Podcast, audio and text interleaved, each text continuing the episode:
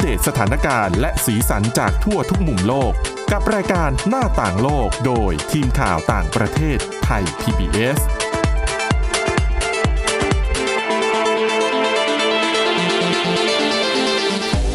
สวัสดีค่ะ คุณผู้ฟังคะต้อนรับเข้าสู่รายการหน้าต่างโลกค่ะ วันนี้นะคะเรามีเรื่องราวที่น่าสนใจเกี่ยวกับแนวคิดของผู้นำจีนนะคะสีจิ้นผิง ประธานาธิบดีของจีนถือว่าเป็นหนึ่งในผู้นำที่ ยิ่งใหญ่ที่สุดคนหนึ่งของจีนก็ว่าได้นะคะเดี๋ยววันนี้คุณวินิษฐาจิตกรีค่ะจะมาเล่าให้ฟังว่าแนวคิดนะคะของสีจิ้นผิงนั้นหลักๆมีอะไรบ้างที่ส่งผลต่อการบริหารประเทศนะคะอะวันนี้พบกับคุณวินิษฐาและดิฉันสวรักษ์จากวิวัฒนาคุณค่ะ สวัสดีค่ะอะคุณนิถาว่าเลยค่ะอืมแนวคิดของสีจิ้นผิง ผู้นำที่ยิ่งใหญ่เทียบเท่าท่านประธานเหมาเจ๋อตุงเลยนะ คือแล้วหลังๆมานี้ค่ะสปอตไลท์สับ สาดส่องอยู่ตลอดนะคะโอ้โหออกมาแต่ละนโยบายนี่อ่าสถานสะเทือนไปทุกวงการถูกไล่ตั้งแต่ระหว่างประเทศเนาะค่ะโดยเฉพาะช่องแคบไต้หวันค่ะหรือแม้กระทั่งเรื่องเล็กๆ อย่างการทำการบ้าน การกวดวิชาเออการแบนการ์ตูนอะไรต่างควบคุมการเล่นเกมของเด็กๆ ค่ะๆอืมทีนี้หลายคนอาจจะสงสัยเรื่องของมุมมองของสีจิ้นผิงต่อโลกค่ะ ก็เลยมีบทความออกมาเกี่ยวกับการที่ประวัติศาสตร์จีนเนี่ย ส่งผลต่อวิธีคิดแล้วก็มุมมองของเขาอืมต่อโลกยังไงบ้าง คือทาง BBC เนี่ยเขาก็บอกว่า การย้อนกลับไปดูประวัติศาสตร์จีน ทั้งสมัยโบราณแล้วก็สมัยใหม่เนี่ยค่ะอาจจะช่วยให้เราสามารถเข้าใจมุมมองต่างๆ ของสีจิ้นผิงได้มากขึ้นอืมนะเห็นว่าน่าสนใจดีเลยออกมาฝากกัน อย่างข้อแรกเขาบอกว่าสิ่งที่มีผลต่อสีจิ้นผิงเนี่ยคือ เรื่องของวิถีขงจื้อค่ะซึ่งเป็นหลักคิด ที่มีผลต่อสังคมจีนมานานมากกว่า 2,000 ปีคงจื้อเป็นนักปรัชญาที่สร้างระบบจริยธรรม มีเรื่องของลำดับชั้น ที่ผู้คนจะรู้ตัวว่าตัวเองอยู่ส่วนไหนของสังคมค่ะกับอีกหลักหนึ่งคือหลักเมตตากรุณา เป็นความคาดหวังที่เรียกว่าให้คนที่อยู่ในตำแหน่งสูงกว่า ก็ดูแลเมตตาค่ะช่วยเหลือคนที่ด้อยกว่า แล้วเวลาผ่านไป ก็ 2,000 ปีอะเนาะแนวคิดของจื้อก็เปลี่ยนแปลงตามการเวลาไปด้วย แล้วระบบวิธีคิดนี้เป็นสิ่งที่ค้ำจุนราชวงศ์ของจีน จนกระทั่งเกิดการปฏิวัติขึ้นในปี 1911ค่ะแล้วก็มีการโค่นลบจักรพรรดิองค์สุดท้าย เกิดการต่อต้านขงจื้อ เกิดการต่อต้านคำสอนของขงจื้ออย่างสิ้นเชิง แล้วก็เป็นจุดกำเนิดของพรรคคอมมิวนิสต์ ซึ่ง เหมาเจ๋อตุง แกนนำคอมมิวนิสต์คนสำคัญเนี่ยเป็นคนที่ต่อต้านปรัชญาจีนโบราณอย่างมากในช่วงที่มีอำนาจนะคะแต่ว่าในยุคทศวรรษที่ 1980 เนี่ย แนวคิดขงจื้อก็กลับเข้ามาในสังคมจีนอีกครั้งหนึ่ง โดยพรรคคอมมิวนิสต์จีนเนี่ยยกย่องว่าขงจื้อเป็นบุคคลที่ยอดเยี่ยม ทิ้งคำสอนมากมายเอาไว้ให้แก่จีนในยุคปัจจุบัน แล้วปัจจุบันเนี่ยจีนก็ยกให้เรื่องของความสามัคคี เป็นค่านิยมสังคมนิยมค่ะ นะคะ แม้ว่าจะเป็นลักษณะคำสอนของคงจื้อก็ตาม แต่ว่าคำถามสำคัญเนี่ยก็คือว่า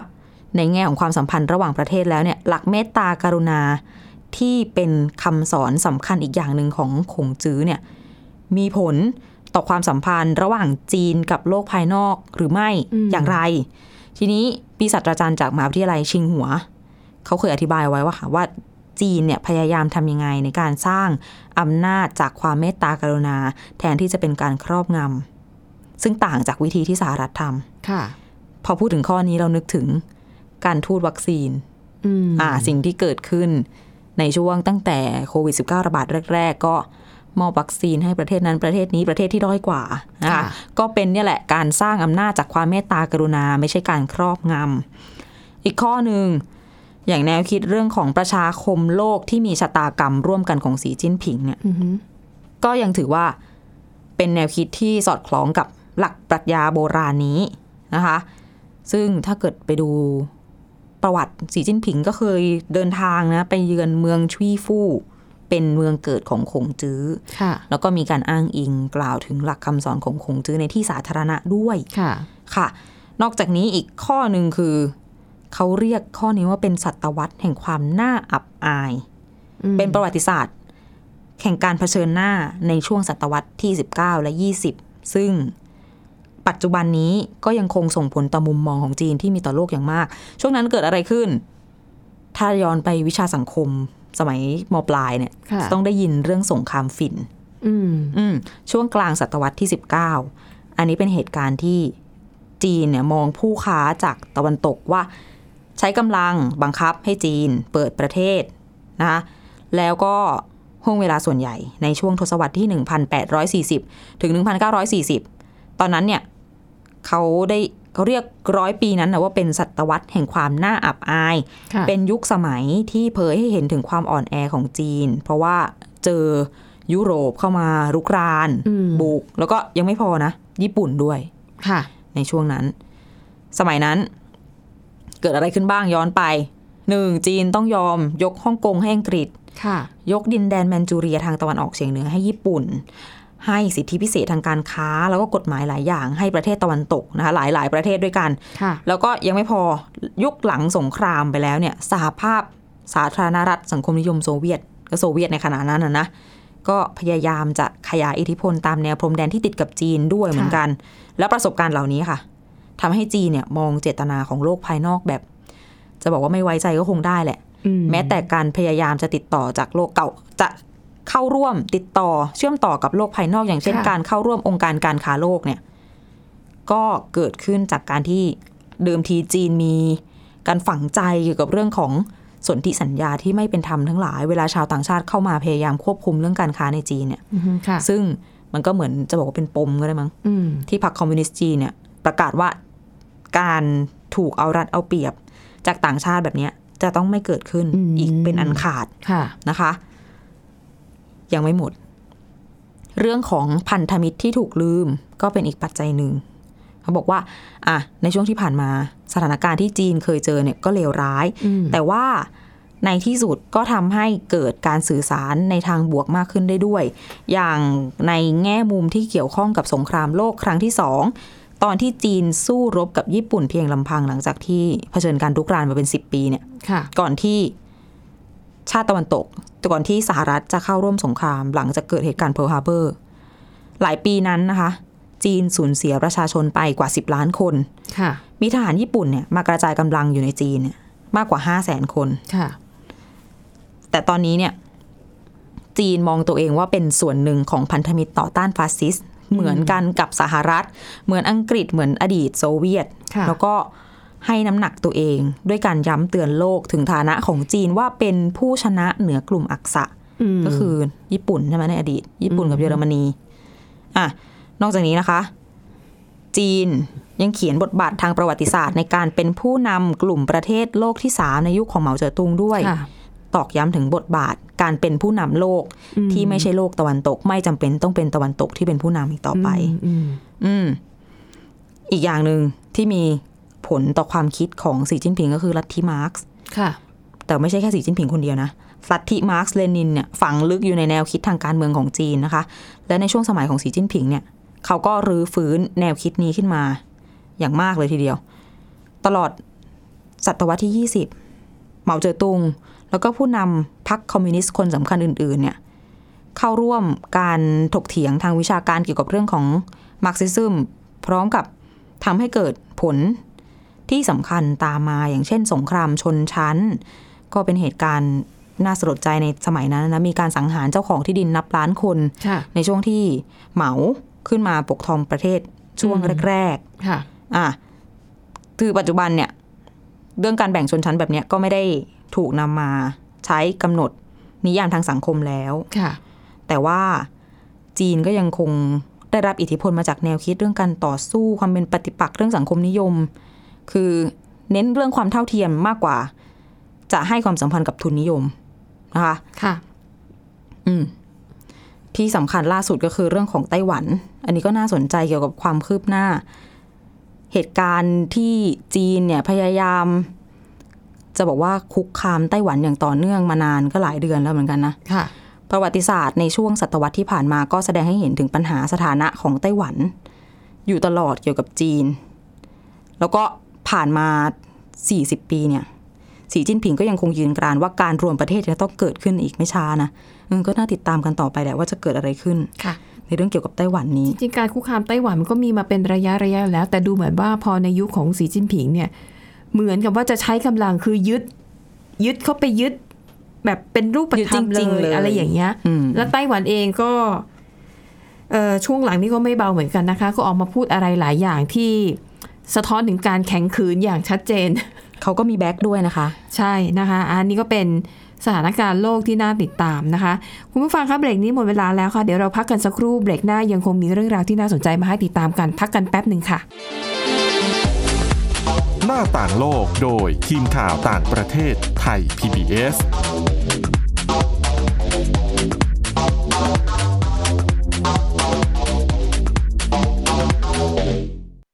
เพียงแค่มีสมาร์ทโฟน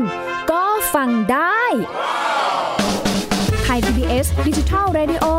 สถานีวิทยุดิจิทัลจากไทย PBS เพิ่มช่องทางง่ายๆ ให้คุณได้ฟังรายการดีๆ ทั้งสดและย้อนหลัง ผ่านแอปพลิเคชันไทย PBS Radio หรือเวอร์บายเว็บไทย PBS Radio.com ไทย PBS Digital Radio Infotainment for all แค่ฟัง ความคิดก็ดังขึ้น เต็มอิ่มทั้งความรู้และความสนุกกับไทย PBS Podcast อาหารเนี่ยมันจะมีสัญญะทางการเมืองเนี่ยซ่อนอยู่ มีเจ้าหญิงแสนสวยพระองค์หนึ่งถูกสาปให้เป็นโรคซึมเศร้า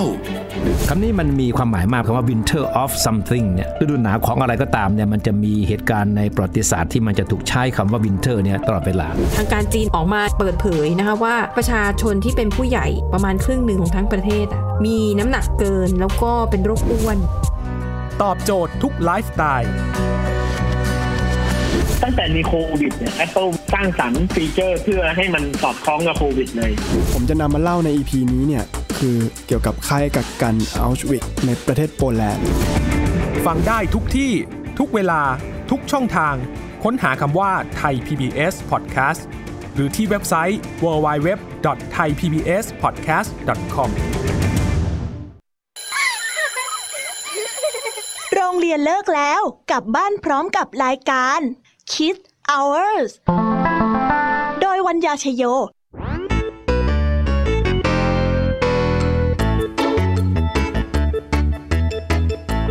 พบกับนิทานคุณธรรมสอนใจ กับครูไหวใจดีว่า ไม่ควรเชื่อคำพูดของคนพลาน นอกจากนี้ลุงทองดีกับเจ้าจ้อยยังมีนิทานสุภาษิตมาเล่าให้ฟังนี่พวกเอ็งเนี่ยนะ มันลิงหลอกเจ้ากันจริงทั้งยังมีนิทานเด็กดี และพี่ยามีเล่านิทานสนุกสุดหันษาให้น้องๆได้ฟัง ทุกวันจันทร์ถึงศุกร์ 17 นาฬิกา ทางวิทยุไทย PBS www.thaipbsradio.com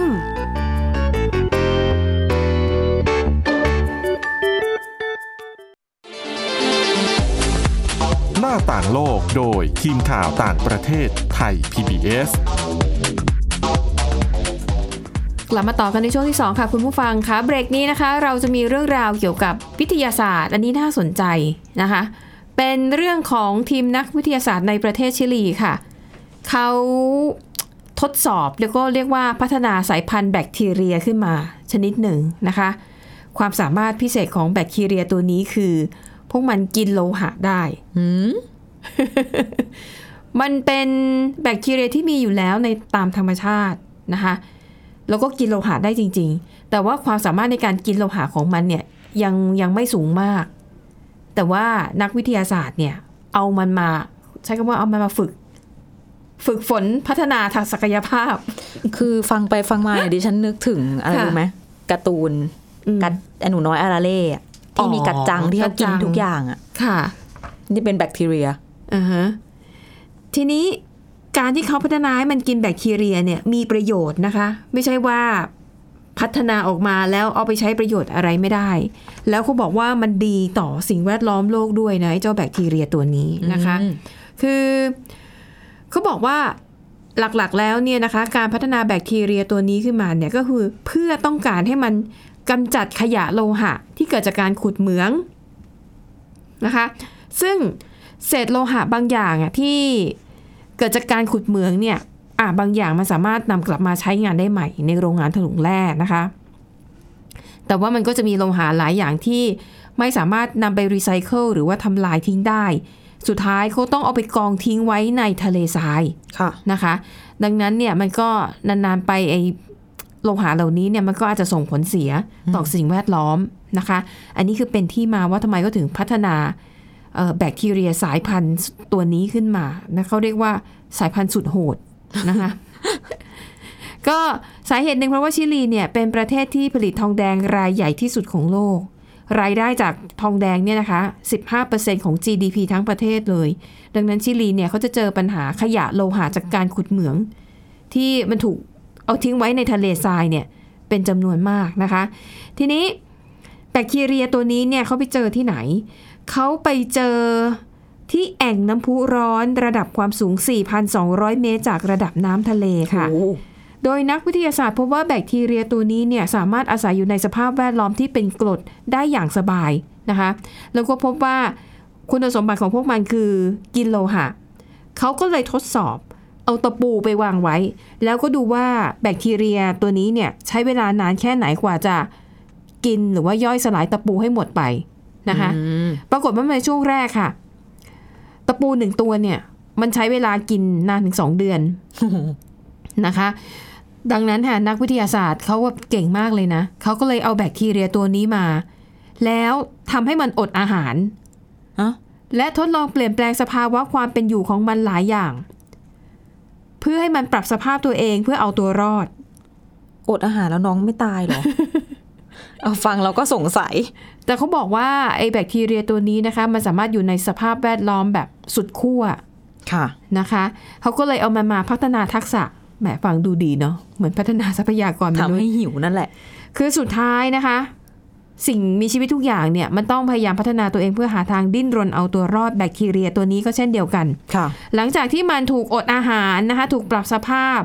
มันก็สามารถกินโลหะได้เร็วขึ้นเรื่อยๆล่าสุดนะคะ แบคทีเรียเหล่านี้เนี่ย มันสามารถตะปูหนึ่งดอกเนี่ย มันใช้เวลากิน3วันโอ้จากตอนแรก 2 เดือน เร็วขึ้นเยอะนะคะ แล้วก็ ถ้ามันยังสามารถพัฒนาได้อีกไงนะคะ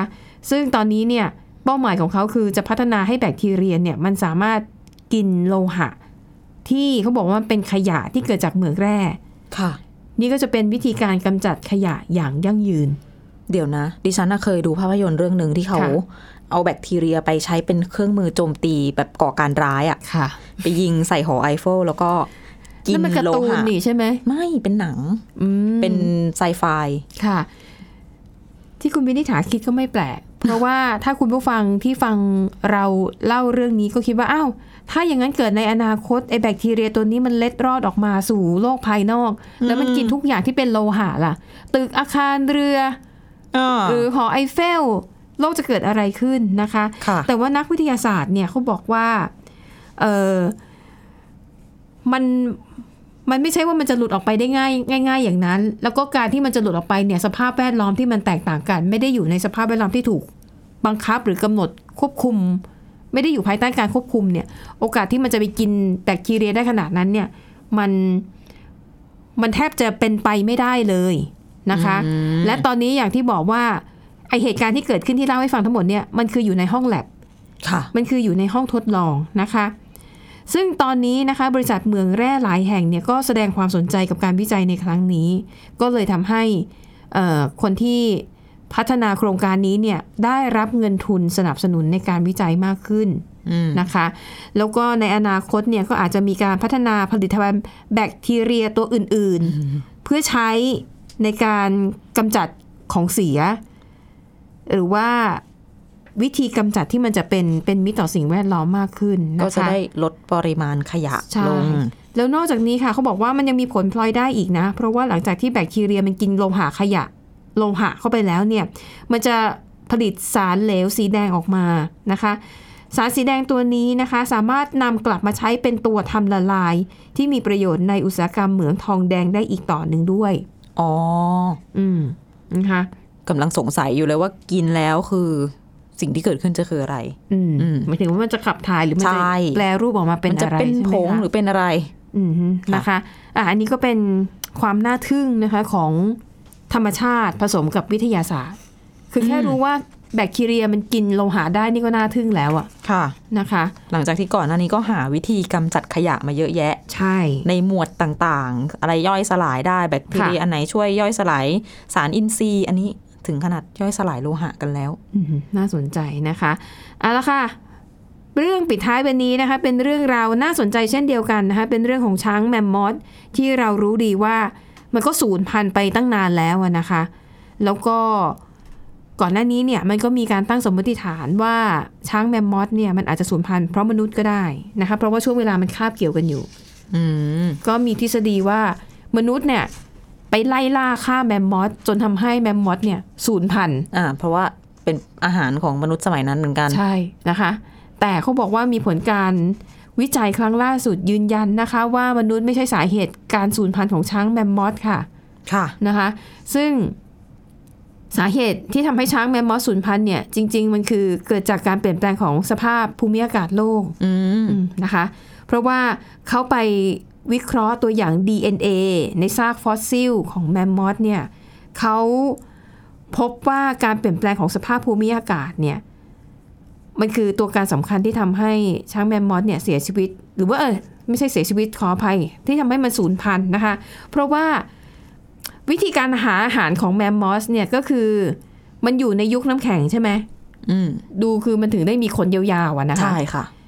มันต้องใช้งาของมันเนี่ยนะคะ ขุดชั้นน้ำแข็งด้านบนออก แล้วก็ใช้งวงเนี่ยล้วงเข้าไปใต้แผ่นน้ำแข็งเพื่อถอนพืชขึ้นมา กินเป็นอ๋อออาหารลำบากเนาะนี่ถึงเป็นสาเหตุว่าช้างแมมมอสถึงมีรูปร่างอย่างที่เราเห็น ก็คือมีงวงเอ่อมีงาที่ยาวมากค่ะแล้วก็มีขนปกคลุมเต็มเต็มร่างกายนะคะ แต่ปรากฏว่าเมื่อยุคน้ำแข็งสิ้นสุดลงเมื่อประมาณ 12,000 ปีก่อน ทานน้ำแข็งเริ่มละลาย แล้วก็แหล่งอาหารของฝูงแมมมอสเนี่ย มันก็น้อยลงน้ำก็คือง่ายๆแทนที่มันจะเดินบนก้อนน้ำแข็งได้มันก็ไม่มีแล้วอืมเพราะว่าน้ำแข็งละลายนะคะทำให้เกิดทะเลสาบแม่น้ำและหนองบึงมากขึ้น ซึ่งแมมมอสเนี่ยไม่สามารถที่จะเดินทางข้ามแหล่งน้ำเหล่านี้ได้อะแล้วอาหารที่มันเคยหาได้จากใต้แผ่นน้ำแข็งก็ไม่มีแล้ว การเปลี่ยนแปลงของสภาพอากาศเกิดขึ้น เร็วเกินกว่าที่ช้างแมมมอสนั้นจะวิวัฒนาการแล้วก็ปรับเปลี่ยนชนิดอาหารได้ทันอืมก็เลยเป็นผลให้ พูดง่ายๆคืออดตาย